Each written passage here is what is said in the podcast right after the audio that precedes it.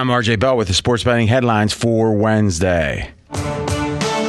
Aaron Rodgers wants to be a host of a TV show. Could he want that and to win a Super Bowl enough for the Packers? I think that's a question. We're going to lead with that. Kevin Durant returns, Harden out for 10 days plus. Nets are the favorite to win the title, plus 250. Masters starts early in the AM. The two favorites, Dustin Johnson, 9 to 1, DeChambeau, 11 to 1. Here comes a full hour of the Vegas Truth covering all that and more. You're listening to Fox Sports Radio. Radio. This is Straight Out of Vegas. With the voice of Vegas, your host, RJ Bell.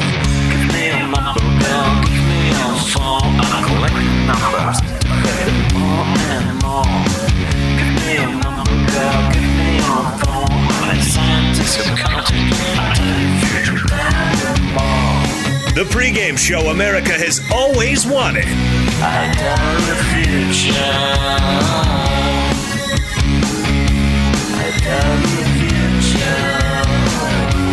From the Vegas Strip, here's RJ Bell. You heard it. I'm RJ live on a Wednesday, live in Las Vegas, live on 225 FSR stations across this great, great nation. In studio, Steve Fezzik. Jonas due back tomorrow. We're excited. Sports bettors listen for the money. Sports fans listen to know more than their buddies. And we're going to start with the Vegas lead today, and it is Aaron Rodgers, but it's also the meaning of life and Albert Einstein. All right, here's what we know for sure. We there's so many particular things about happiness, about living a righteous life.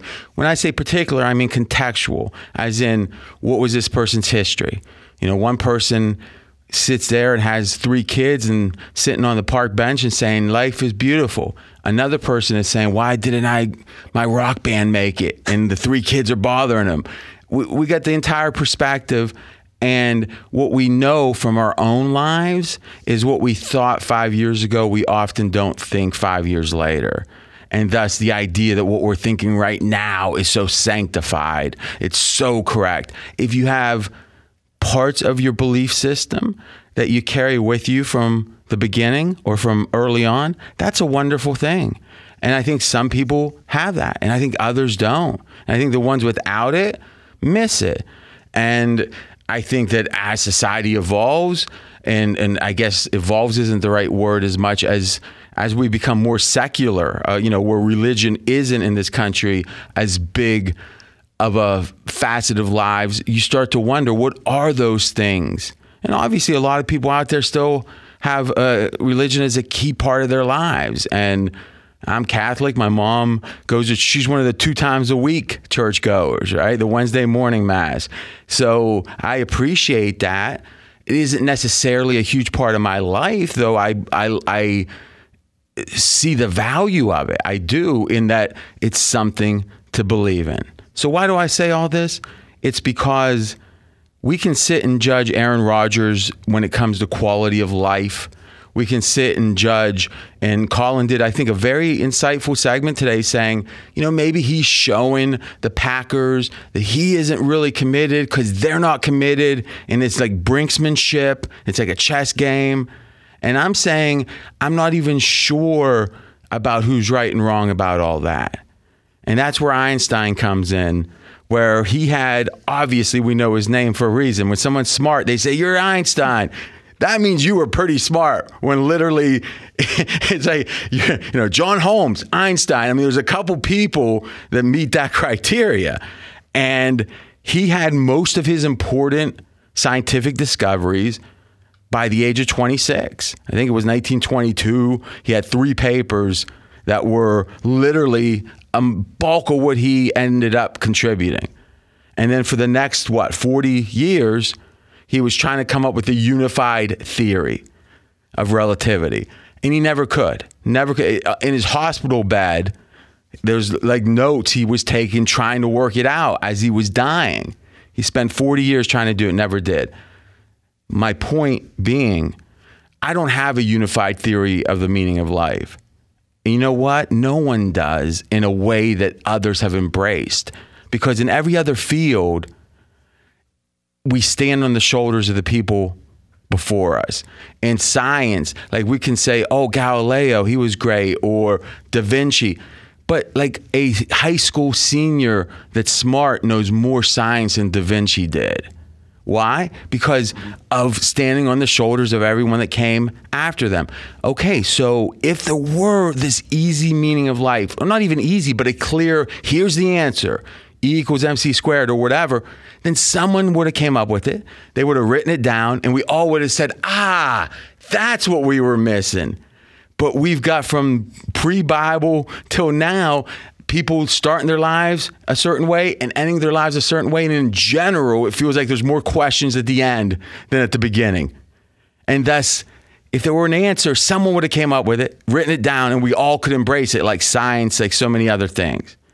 But what we can do is look at things in a simple way and say, in this sense, it's right or wrong, or good or bad.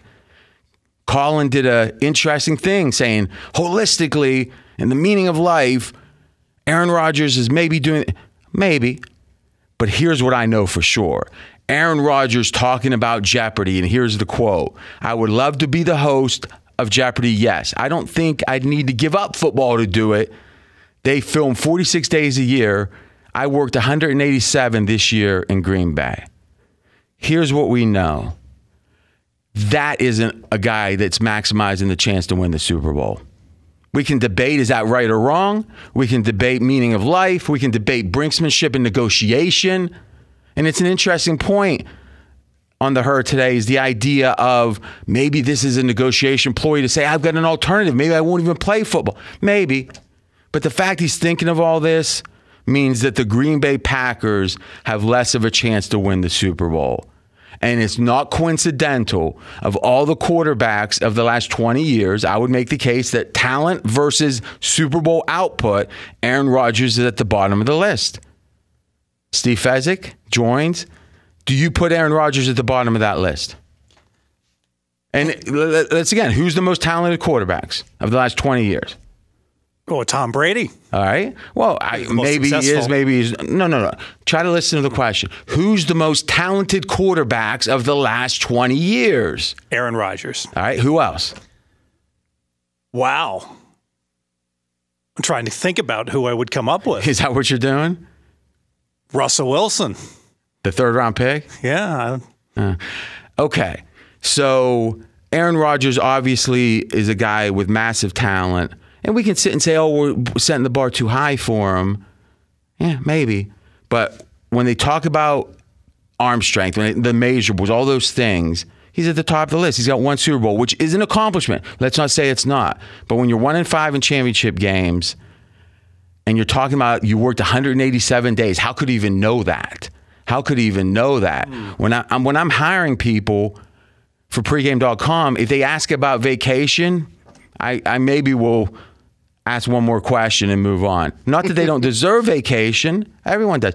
But if that's the question, Right. they're not focused on the right thing. That's my take. You might disagree with that. If, if you do disagree, I hope you're one of my competitors. It's the way I look at it. And again, I think that work can be a joy and all that, but if you're counting the days, and obviously Aaron Rodgers is a bright guy, he's a talented guy, he's a good looking guy, he's got a lot going for him. And maybe that's why he doesn't care so much about football. Maybe that's the point. But he certainly, it seems, cares less than Tom Brady. Even Russell Wilson, perhaps. The five foot eleven super talented third round pick. I'm RJ Bell. We are straight out of Vegas. Shifting gears is something Fez did well. Pick on the Philadelphia 76ers yesterday, an easy winner. I think there's a bigger story here. What was your takeaway from the game? Philly just dominated inside. Look at the free throws. Philly shot almost 40 free throws, more than double what Boston shot inside. Philly got six more rebounds. So just domination in the paint for Philly. And the Celtics the entire year have underperformed. And the question is, why? And I said yesterday, Bill Simmons, who is a Celtics mega fan, Uber fan, said, oh, some of the trade deadline stuff, some of the buyouts, he was optimistic about. Now, again, it takes a while to integrate new players and all that, but yesterday did not seem like the kind of performance to be proud of. And now the question becomes uh, what, uh, to what consequence? What is the ramifications of this for Boston? Meaning, uh, Brad Stevens, is his job even a question mark? Because if it were, he would be like literally. It wasn't that long ago that Brad. There were talk is was Brad Stevens worth the tenth pick in the draft? Like how much would you mm. pay in draft capital to get Brad Stevens? Now has that fundamentally changed? Has th- does this year say he's not a good coach or he's not an elite coach? I think no one would think he's average, but is he the twelfth best coach, Brad Stevens? I think that would be a massive overreaction. Though I do think there's a very valid question about the Celtics and Brad Stevens. Can he manage the super egos of superstars? Because what we know is he can manage college or he can coach, manage college players. He did that exceptionally well at Butler. We know that when the Celtics were a team of mostly youngsters, that were coming into their own as superstars, Tatum, Brown, he did an excellent job. Making those East Finals was exceeding expectations. But Kyrie comes in, a guy who is leading, or one of the leaders, no doubt, on a Nets team that's the favorite to win the title, who was an instrumental second man when LeBron won a title against a 73 win Warriors team. We can talk about flat earth or whatever. The guy's got some credentials at this point. Underperformed in Boston, couldn't wait to get out of there. Is that an indictment of Kyrie or is that an indictment of Stevens and the Celtics? I think it was pretty easy to think it was about Kyrie. Are we starting to wonder as Brown and Tatum become superstars, is Stevens the right guy to manage them, to coach them? I think it's an open question. I'm RJ Bell. We are straight out of Vegas. And Fez, in the last segment, we're going to be talking, uh, and maybe we'll do that next, actually, because we are going to do in the last about before 650, we're going to make you better than 50 50 on the Masters. We're going to do a big Masters preview in the last segment. And it's it's one of those ones you don't have to bet, but it's going to tell you who's favored, what's the uh, likelihood of a hole in one, those kind of things. I think next what we'll do is let's talk about the Nets because Kevin Durant is coming back, Harden's out. And I think the thing people aren't realizing about the rest of this season, because you can say, who cares about the regular season? In fact, Colin actually thought maybe Harden's just resting. I totally disagree with that because the stakes of the number one seed in the East are massive. We'll explain when we come back. We are straight out of Vegas. Be sure to catch live editions of Straight Out of Vegas weekdays at 6 p.m. Eastern, 3 p.m. Pacific on Fox Sports Radio and the iHeartRadio app. I disagree with intervention. I disagree with protocol. If you speak out against the words, then the heavens gonna fall. I'm Mark Bell. We are straight out of Vegas, joined by Steve Fezzik. Joan is back tomorrow, and we're talking about the Eastern Conference in the NBA and how important the rest of the season is. On the herd, Colin thought, hey, maybe this is a coincidence. Durant back tonight, Harden, and coincidence in quotes, wink, wink, was his thought. Now let's give Harden a 10 day rest, was the implication. I disagree. One, Harden was in the midst of an MVP type pursuit. I mean, the narrative a week ago, if you say what's the what were the macro NBA narratives, you'd have to say Harden and his MVP possibility and the contrast between that and how he got out of Houston. That was right at the top, wouldn't you Yeah. say, Fez, of the Yeah. conversation? Yes, he had moved up to the number two pick to win the MVP, in fact, behind the Joker. And I think it was very meaningful, very meaningful um, as a redemptive story for Harden. I don't think he's resting. So if he's not, what are the stakes between Milwaukee, the Nets, and the Sixers? We'll talk about that this segment. This is the fastest growing show on Fox Sports Radio. The audience has doubled in the last year plus. We thank you for the support, and we're going to keep working extra hard for you. We appreciate it that much. You can listen on the iHeart Radio app. Just search Straight Out of Vegas or RJ Bell. In Vegas on the strip, 83 degrees. The neon is pumping. So, right now in the East, Sixers are number one, tied with the Nets, 35 and 16. 35 and 16. Milwaukee Bucks, two and a half games back. And then the fourth team, the Atlanta Hawks. Now, Miami's right in the mix for that f- number four. But we got division odds, and they tell us what? What's the projection on Miami or Atlanta finishing higher? Miami is a slight favorite to win the division. Like a coin flip, a little bit better than a coin flip. That's right. Okay. The question becomes the number one seed between Brooklyn and Philly. Let's assume everyone wins the first round, which they typically do. Now it's going to be, let's say, the number one seed versus the Atlanta Hawks, and then the number two seed versus the Milwaukee Bucks. Hmm. Now, power ratings wise, Fez does NBA power ratings how much better is Milwaukee than Atlanta? Four and a half points better. Okay. And we're assuming that, uh, let's think of it this way. So if Atlanta's playing the Sixers versus Brooklyn playing the Bucks, you would make the case Brooklyn and the Bucks are going to be home field's going to be a little edge, but man, you know, Brooklyn would be a small favorite, right? Not Exactly much more than maybe minus 180, 200. 200. Maybe. Okay. So about a, you know, two out of three chance to win.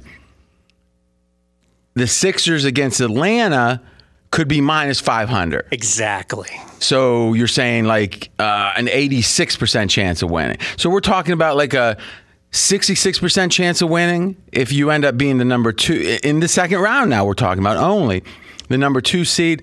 And if you're the number one seed, almost a 90% chance. That's big. Not to mention, you'd have home court the next round, which is going to help you. Mm-hmm. So, really, more so than most years. I mean, in the West, you don't know who's going to be what. Dodging the Lakers, dodging the Clippers, dodging who knows what, right? Because is Utah better than Denver? You know, Utah has had so few games missed by COVID or injury. A lot of other teams have had. Now you got Denver playing better after the trading deadline with Jones. The trade is, I don't know. But what I know is the Atlanta Hawks aren't near as good as the Milwaukee Bucks, and Miami Heat are not near as good as the Milwaukee Bucks. Thus, the number one seed in the East has a big advantage. Kevin Durant returns tonight in pursuit of that number one seed. And the line on that game, let's pull up. what- what- What's our current number? Brooklyn's laying nine against New Orleans. All right. And this is in Brooklyn. Yes. What's your? Th- I mean, Durant's been famous for coming back and and starting strong. Meaning, you know, I've just been hearing recently. He came back from the foot injury. Came back at various points. When he came back in the playoffs, I guess not last year, but the year before, he played really well uh, until he got hurt again. Part of me thinks they're going to want to make a statement without Hart. I mean, because think about it. Let's say they they lose. They could lose. Zion's playing great. In fact, I saw, I heard a stat on the herd today that was fascinating. This, if Zion scores 20 points tonight or more and shoots better than 50%, he'll have a successive game streak of that. And McKenzie and research, maybe uh, this is probably around on Twitter. Pull up the, the number of games it's been. I think it's over uh, 20, if I'm not mistaken. But it will tie Shaq's record, NBA record ever for having 20 point games in succession that all include 50% or better shooting. And that's impressive. So, to some degree, with Zion, we can debate okay, are they winning? New Orleans and all this stuff. And, uh, okay, you. Oh, that's interesting. Steve just passed me a note about a prop, and so it's Durant. You're saying over blocks. He's gone 11 straight with that, but obviously he's been out a bunch of games. But you're saying in the games he played, and it's over a half a block. So the question is, will we have a block or not? And it's minus 170 to the over. Yes, and he's playing a team, New with the- Orleans. but, but with the injury, doesn't that worry you a little bit? well, New Orleans, all they do is shoot in the paint. And so I think he's going to get lots of Oh. opportunities for blocks also. or maybe try to get like uh, that's an interesting point. So you're saying like, and I think against Zion, he'd love to get one from behind or something. All right, let's make it official. This is what we call an impromptu pick. You never know when you're going to get a pick. Steve Fezzik, you want this, right? I do. All right, so it's going to be over a half a block for Kevin Durant. That means one or more. And you're going to lay 170. And it's been 11 straight games he's had at least a block. Yes. I like it. I'll co-sign, as they say. AutoZone has more ways for you to start your job your way. That means getting what you need fast. Some jobs can't wait.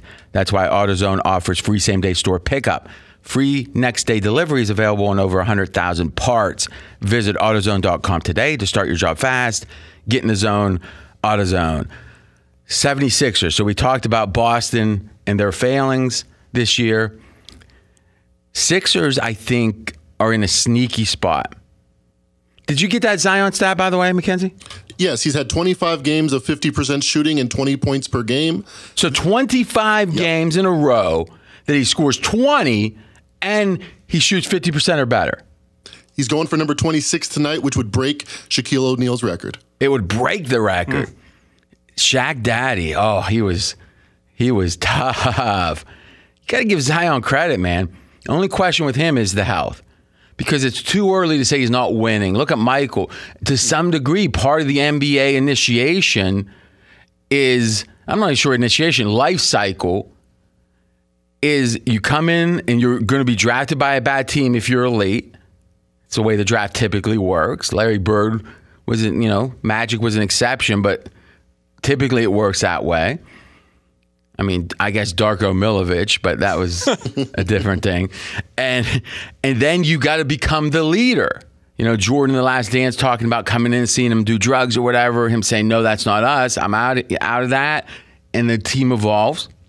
Then you make the playoffs, and yeah, you get some experience. 63 against Boston, and then you get to the cusp on the door. At the doors, Bum Phillips, former Houston Oilers coach, said, First year we knocked on it against the Steelers. Second year we pounded on it. This year we kick it down. No, didn't. No. That, that didn't happen. But as a Steelers fan, I can appreciate that. But against the bad boys, it's like you got to get seasoned, get a few scars on them, knock them down a few times, and then you bust through. Then it's a coronation. That is a wonderful story. And to some degree, that was LeBron. To a great degree, actually, right? Shows up, summer leagues. I can still remember watching the summer leagues. It was so big. And he's good. He's better than people expected. Make the playoffs. And lo and behold, drags a, you know, average team against the Spurs, gets dominated, finds out with how Duncan wins, how Popovich wins, gets some better players around him. Has that game against what was that Orlando? That that long series. Remember, Orlando went in and played the Lakers after they beat, and then finally bust through. But even then, the Mavs beat them. And the questions, the big three, and then boom, boom, two titles. That that's that's the typical NBA story. And Zion is ahead of pace with that. I think it's fair to say. It'd be it'd be unfair to say he was behind pace. And I know in today's society we get um, impatient. But my thought, Fez, is Zion's ahead of pace. What do you think? Yeah, I certainly agree with that. And he's we forget how young he is. You know, let's give him a couple years. Absolutely, he'll be in the MVP consideration if he keeps trending upwards. He's on pace to be Zion, the first player ever to average 25 points per game and shoot over 60%. The best in that area has been Kevin McHale, who had 25 points per game and shot 59.9, almost there. And I mean, again, there's a case of McHale being an all timer, a Hall of Famer. what are we supposed? What's the big thing in basketball today? Space, efficiency, blah blah blah. It's usually about you either shoot at the rim or you shoot threes. Why do you shoot at the rim? Because if you're only going to score two points, you want to score at a high percentage. Well, when you're shooting over sixty percent and you're and doing it at volume, it's one thing if a guy just dunks, right? Which is valuable. But if a guy's just dunking, gives you eight points a game and he shoots 65%, that's great. But that's eight points a game. Imagine four of those guys and plus, and, and you got, or I guess with eight points a game, it'd be, yeah, it'd be uh, seven points a game before. But yeah, Zion is working where he's going to be what? At 25 points per game, he's going to be one of the top 10 or 12 scorers in the league, right? On the cusp of that and shooting over 60%. Amazing. Now, the Pelicans, a lot of other questions. You've got to pick, as we said on this Nets game, anything uh, uh, with the blocks on Durant over. Anything else in that game or the Nets? No. All right, let's shift gears. I'm RJ Bell. We are straight out of Vegas. We're going to talk Masters about 6:48 right before 6:50 Eastern, but let's talk a little bit about all the San Francisco 49er talk. And I'm going to pose the following question. And Mackenzie, he went to Yale. He sometimes struggles to hit the mic, though. It's a very complex, like it's a button right there, and you press it. And and he is, you know, relay or first cousins with Kyle Shanahan, and a staunch defender, staunch. His theory is maybe a lot of this Mac Jones stuff is a smokescreen. And my question is, and Mackenzie, I'll ask you, I'll ask Fez, Ask anyone. Tweet me if you have a thought on this. At RJ in Vegas. We'll actually read it the next segment. If it's good, we set a high bar. At RJ in Vegas. Answer this question. Why? Why would the 49ers waste any time with a smokescreen?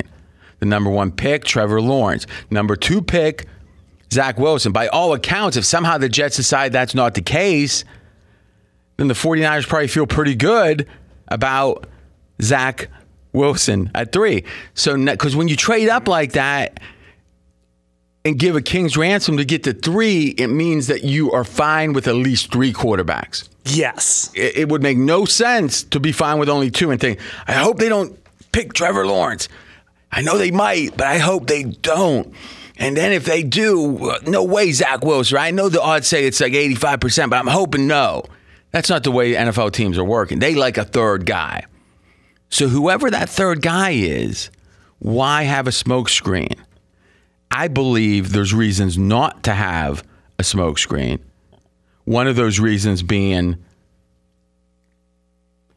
once you draft your third guy, if he feels like that you were behind him from the start, that you traded up and that was your guy and you got him, that gets you equity, that gets you buy-in. Uncertainty does what? It makes him feel like I wonder if they really wanted me all along. Mm. I know it's a small thing, but why? Why? And then the idea of oh Nick Saban saying he didn't talk about this, didn't talk about that. Why waste the bandwidth? What you, you really think they didn't go see Justin Fields to deceive people? Let's say let's have less information so the media McShay doesn't know who we're picking. Makes no sense. Mr. Yale, McKenzie. Well, there's make been, your case. there's been some talk about what the Atlanta Falcons are going to do it for. My, Uh, does it doesn't matter? my, my thinking is if they can convince people that Mac Jones is their guy at three, there's going to be a lot of people in line saying, hey, well, Justin Fields is better than them. Let's trade up and get to the number three. And 49ers think, well, if we go to four, we know Trey Lance is going to be there. Whoa, whoa, whoa, whoa, whoa! You just mumbled something.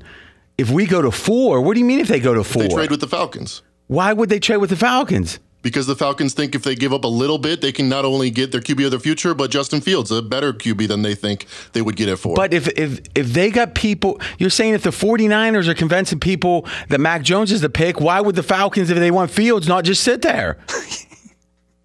All right. because they, they they know that the 49ers don't need to be at three to get Jones, so that entices them To trade move. up for what value, though? Meaning, I could see someone else in theory wanting to trade up with the 49ers, assuming that. And listen, they think that's more possible if Jones is their guy. Okay, except when you trade. So what you're saying something very different than Atlanta Falcons trading up now, right? You're saying if people think the 49ers are picking Jones, people might try to tempt them with a trade to like go from three to six or something because he might still be there. Well, if that was the case, the 49ers would have done better just to go to six to start with, which was obviously available because the 70 or the Eagles were willing to trade it. They went for, they said, remember we said, oh, the idea that the Jets turned this down because why not go to two for the same package? Well, the same theory is they had to at least want to get to three because you know six was available cheaper, right? Right. So, and if everyone's saying this whole idea Mac Jones wouldn't go till late is just total BS. This is what I, well, first off, do you have any theories on this, Fez? You know, you're the master of this stuff, not me. So I really don't. All right, here's the question. I'm RJ Bell, straight out of Vegas. That's Steve Fezzik.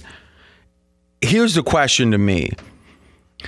Everyone's saying, why would you trade a king's ransom in order to have a guy kind of like Jimmy G, who might be maybe a little better than Jimmy G, accurate, you know, that kind of thing? Okay. Let's assume that's true. I don't think it's true. If you actually look at Mac Jones's measurables, he ran like a 468. He's not a horrible he's not a horrible athlete. Faster than Patrick Mahomes. Is that right? 40 time, yeah. Whoa. Wowza. That's a lead story right there. Okay. The most the highest grade in PFF history. I think they've been grading quarterbacks in college since 12, maybe. I'm not sure. But highest grade. And they're not looking at how open the receiver is, they're looking at the throw itself. This guy is a better, let's say he is only a better version than Jimmy G. They're getting him for five years cheap. The 50 are not as cheap. So now you can have Jimmy G at 25, 28 million or Mac Jones, I'd say the same thing at, you know, five, seven, eight, whatever it is. I mean, as a high pick, it's not nothing. But, and then with all that money, you can buy better players than those picks could have bought. I like that take. Thus, if meaning the extra picks they trade. Yeah. So if you believe that Mac Jones is a borderline sure thing at a modest level, let's say the 12th best quarterback, then it's a hell of a move. And when you're an ego guy, like Kyle Shanahan should be, quite frankly, when you're an ego guy, you think, I don't need a great quarterback. I just need a good quarterback. Jimmy G was not quite good enough. Give me a guy as good, if not a little bit better, and give me another 20 million to spread around. Mm-hmm. We win that Super Bowl. And it feels like almost a sure thing. You take any project, they may turn out to be better, they may turn out to be worse and set your whole franchise back five years. Here, you're shooting for a double, not a home run, but Kyle Shanahan thinks he only needs a double. Be sure to catch live editions of Straight Out of Vegas weekdays at 6 p.m. Eastern, 3 p.m. Pacific. All right, we are straight out of Vegas. When we come back, a full betting preview of the Masters. Yes, that is a big tease because we're going to give you big value. When we come back, we are straight out of Vegas. Straight out of Vegas! Fox Sports Radio has the best sports talk lineup in the nation. Catch all of our shows at foxsportsradio.com. And within the iHeartRadio app, search FSR to listen live. Tax refunds are great for fresh starts, especially in 2021. Refresh your ride with your refund at Maaco and make the year one you'll never forget. Head to Maaco.com to get a free estimate today. Uh oh, better get Maaco.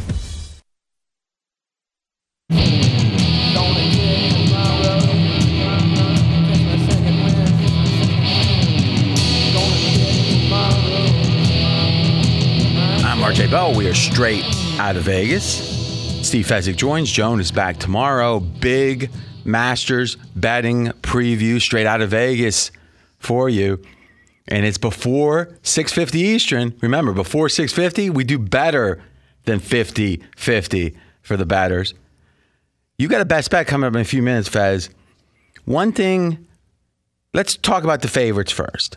So the favorites to be the outright champion, Dustin Johnson, nine to one. This is the defending champion. DeChambeau. Now, we don't have all the time to dig into it, Fez, but you have a special relationship with DeChambeau. Yeah, he's a mad scientist that lifts weights. I love DeChambeau. So hot. Now, I don't know who hit that. That was weird. Is you really like were almost like the George Costanza skit in Seinfeld, or or scene when he was in the hospital and somehow uh, there was a. Uh, a strapping fellow who was massaging someone. It seemed kind of similar your reaction. I mean, you know, I, I'm not saying you had to necessarily. Would you agree with that? Yes, I would. So hot. Okay. But he isn't someone we're super optimistic about here. Just again, he might just John Daly style change everything and do great. But the Masters has not been his tournament. In fact, he was an amateur when he had his best score. Do you have any reason other than your personal um, attraction that you would say that DeChambeau should do well? No, this would, would not be the tournament I would bet him. All right. Justin Thomas, 11 to 1. Jordan Spieth, 12 to 1. And here's the guy that's kind of interesting. Uh, there's Ron, Jon Rahm, 12 to 1. Then Rory McIlroy, a big name. He needs the Masters to complete his career slam. A lot of pessimism about that. You've got a best bet that involves Rory. All right, Fez, best bet time, and this is going to be a golf matchup. Come on, baby. $80,000. Dustin Johnson minus 130 against Rory McIlroy for the tournament. All right, so this means what is their score? If one misses the cut, the other one makes it, you win. Otherwise, one drops out, other one finishes, you win. So it's just who finishes higher. Now, if they both don't make the cut, it if one finishes higher, they still win, right? That's correct. okay. And what are the odds again? So Dustin Johnson minus 130, lay right, so- 130 to win 100. 130 wins 100, so little. And if you were taking Rory, it'd be like plus 110, so a little better than 50%. What's your rationale? Rory McIlroy, if you look at him in terms of odds, normally you can't get very good futures odds. You certainly can't get bargains on big name B- golfers. Big name, successful generally. Exactly right. So I was shopping Rory. What's this? I'm seeing big jumbo payouts, 20 to 1 at some sharp books. All right, so when you say a sharp book, and this is important, you go to like a William Hill, big name, but they have recreational batters mostly. They're not known to want to take sharp action. Rory McIlroy, 14 to 1, let's say. You go to a place like the Westgate, which is known to take sharp action, and they have a golf expertise at the Westgate specifically, and 20 to 1. Yes. So they're saying we got the best prices in town. You want Rory come here, which means the sharp books are saying they are fading Rory. They're saying we don't think he has a chance to win. There's a down arrow pessimism, which makes you want to play against him in the matchup. Exactly right. So, what's the best way to bet against Rory, if you will? Well, I'm going to take the defending champion who finished second the year before. I'm taking Dustin Johnson minus 130. Okay, and the theory is Dustin Johnson's the favorite now. And if you think about it, if one guy's nine to one, the other guy is twenty to one at the sharp books, you're thinking, well, he's got about double the chance. You know, however you want to think, that's not always the right way to do it. But in this case, I guess it would be right. It'd be a five percent chance versus a ten percent chance Yes. or so. And you're thinking, okay, well, what's the odds of that ten that double guy over the half guy odds to win? And it's like you only got to lay 130. That's only a smidge over normal vig.